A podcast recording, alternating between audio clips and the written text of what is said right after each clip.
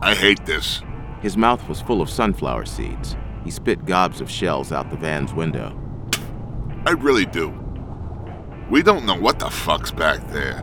For all we know, that shit's in the air giving us cancer or shrinking our dicks. John shook his head, keeping his eyes on the road. They'd been surrounded by pine trees for miles now, without another car in sight.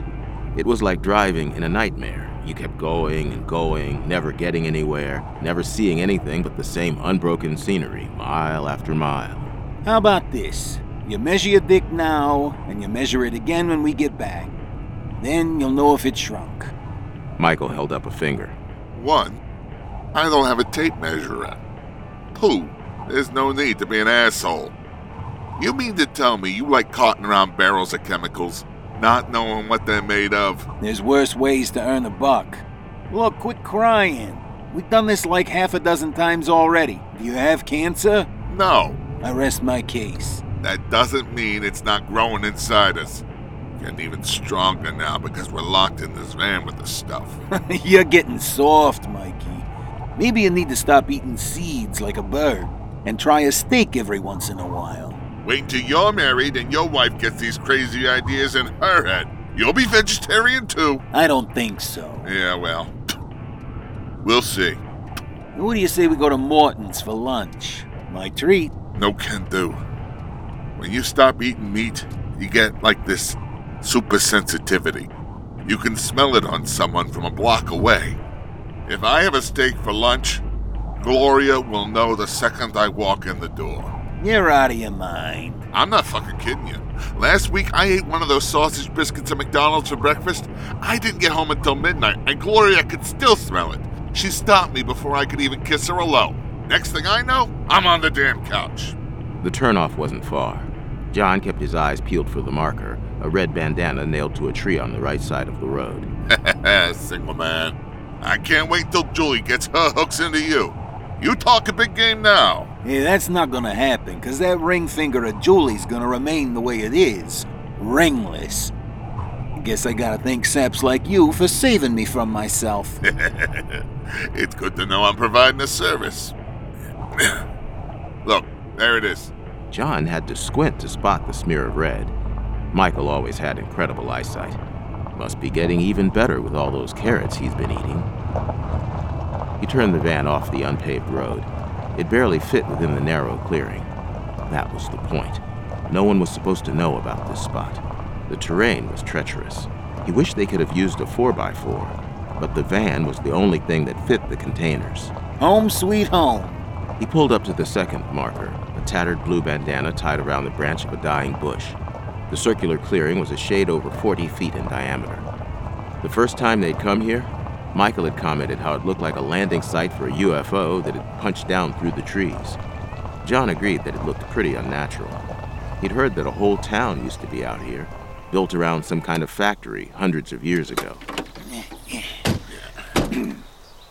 John got out, admiring the new Venuccio Brothers logo on the side of the van. The boss had hired a legitimate designer to come up with it. The sweeping letters reminded him of old time Little League lettering they used to have on their jerseys. After donning latex gloves, they put masks over their mouths and noses. The four black steel containers looked heavy. They knew from experience that whatever was inside was remarkably light. They made sure not to drop the barrel on the ground. They'd been told time and time again to be very careful. Michael was so paranoid, he treated those things like they were newborn babies. They shuffled in tandem to the clearing. Does the lead seem kind of loose to you? No. If it was, I'd let you carry it yourself. You're really pushing it today. They lugged it to the spot where they estimated the last batch had gone under, near the upper right edge of the circle. As they got closer, Michael pulled up. Holy shit, Johnny, what the hell? Three months earlier, they had buried six barrels of the waste material only Venuccio Brothers carting would carry out of the lab in Elizabeth. They both knew whatever was in the barrels was illegal. If it was on the up and up, it wouldn't be in their van. They'd never been told how toxic the materials were, but it didn't take a genius to figure out it was probably some pretty bad stuff. John's heart pumped faster when he saw that one of the barrels had been dug up. It was still nestled in the tight hole they'd placed it in, but all of the dirt had been removed from the top. Worst of all, the lid had been pried open. Jesus, you smell anything weird? Nah, all I smell is trees. I'm not going near that, man. All right, all right. Don't get yourself in a panic. We'll just bury it on the other side of the clearing. We haven't planted anything there yet. But what about the other one? If we leave it like that and someone finds it, we're screwed. Uh, look, uh, we'll just throw the dirt back on. And breathe in whatever's in there? No way. Then I'll do it.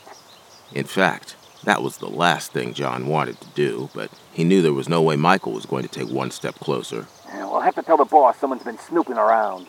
Geez, I hope it wasn't some dumb kids. What if they get sick? John went back to get the shovel. Look, is that a boot? John peered at the other side of the exposed hole. There was a brown cowboy boot in the brush. Looks like some hick ran out of his shoes. I don't see the other one, though. He found the lid and prepared to flip it with the end of the shovel on top of the barrel. He looked at the black sludge inside before resealing the barrel. It looked like used motor oil. A tank of oil like that would weigh a ton. John wanted the barrel out of sight in a hurry. If there were toxic fumes rising from it, the less he breathed, the better. It took less than a minute to cover it all up. See, that wasn't so hard, was it? When he turned around, Michael was gone. Hey, no piss breaks until we get these new ones planted. You hear me?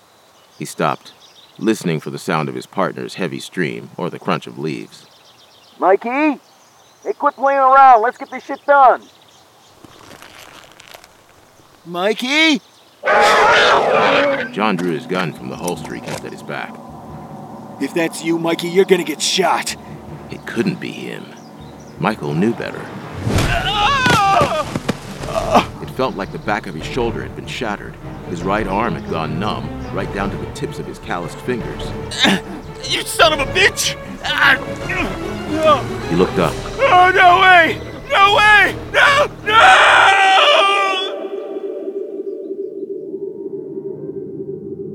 The Pine Barrens claimed the Honda and the Venuccio brothers' van as its own, shrouding them from prying eyes. Over time, they rusted. The tires went flat. Rubber and seals dried and cracked until they looked older than the Barrens itself.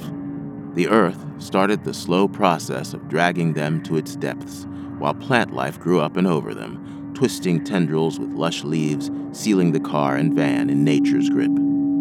They would never be seen by human eyes again.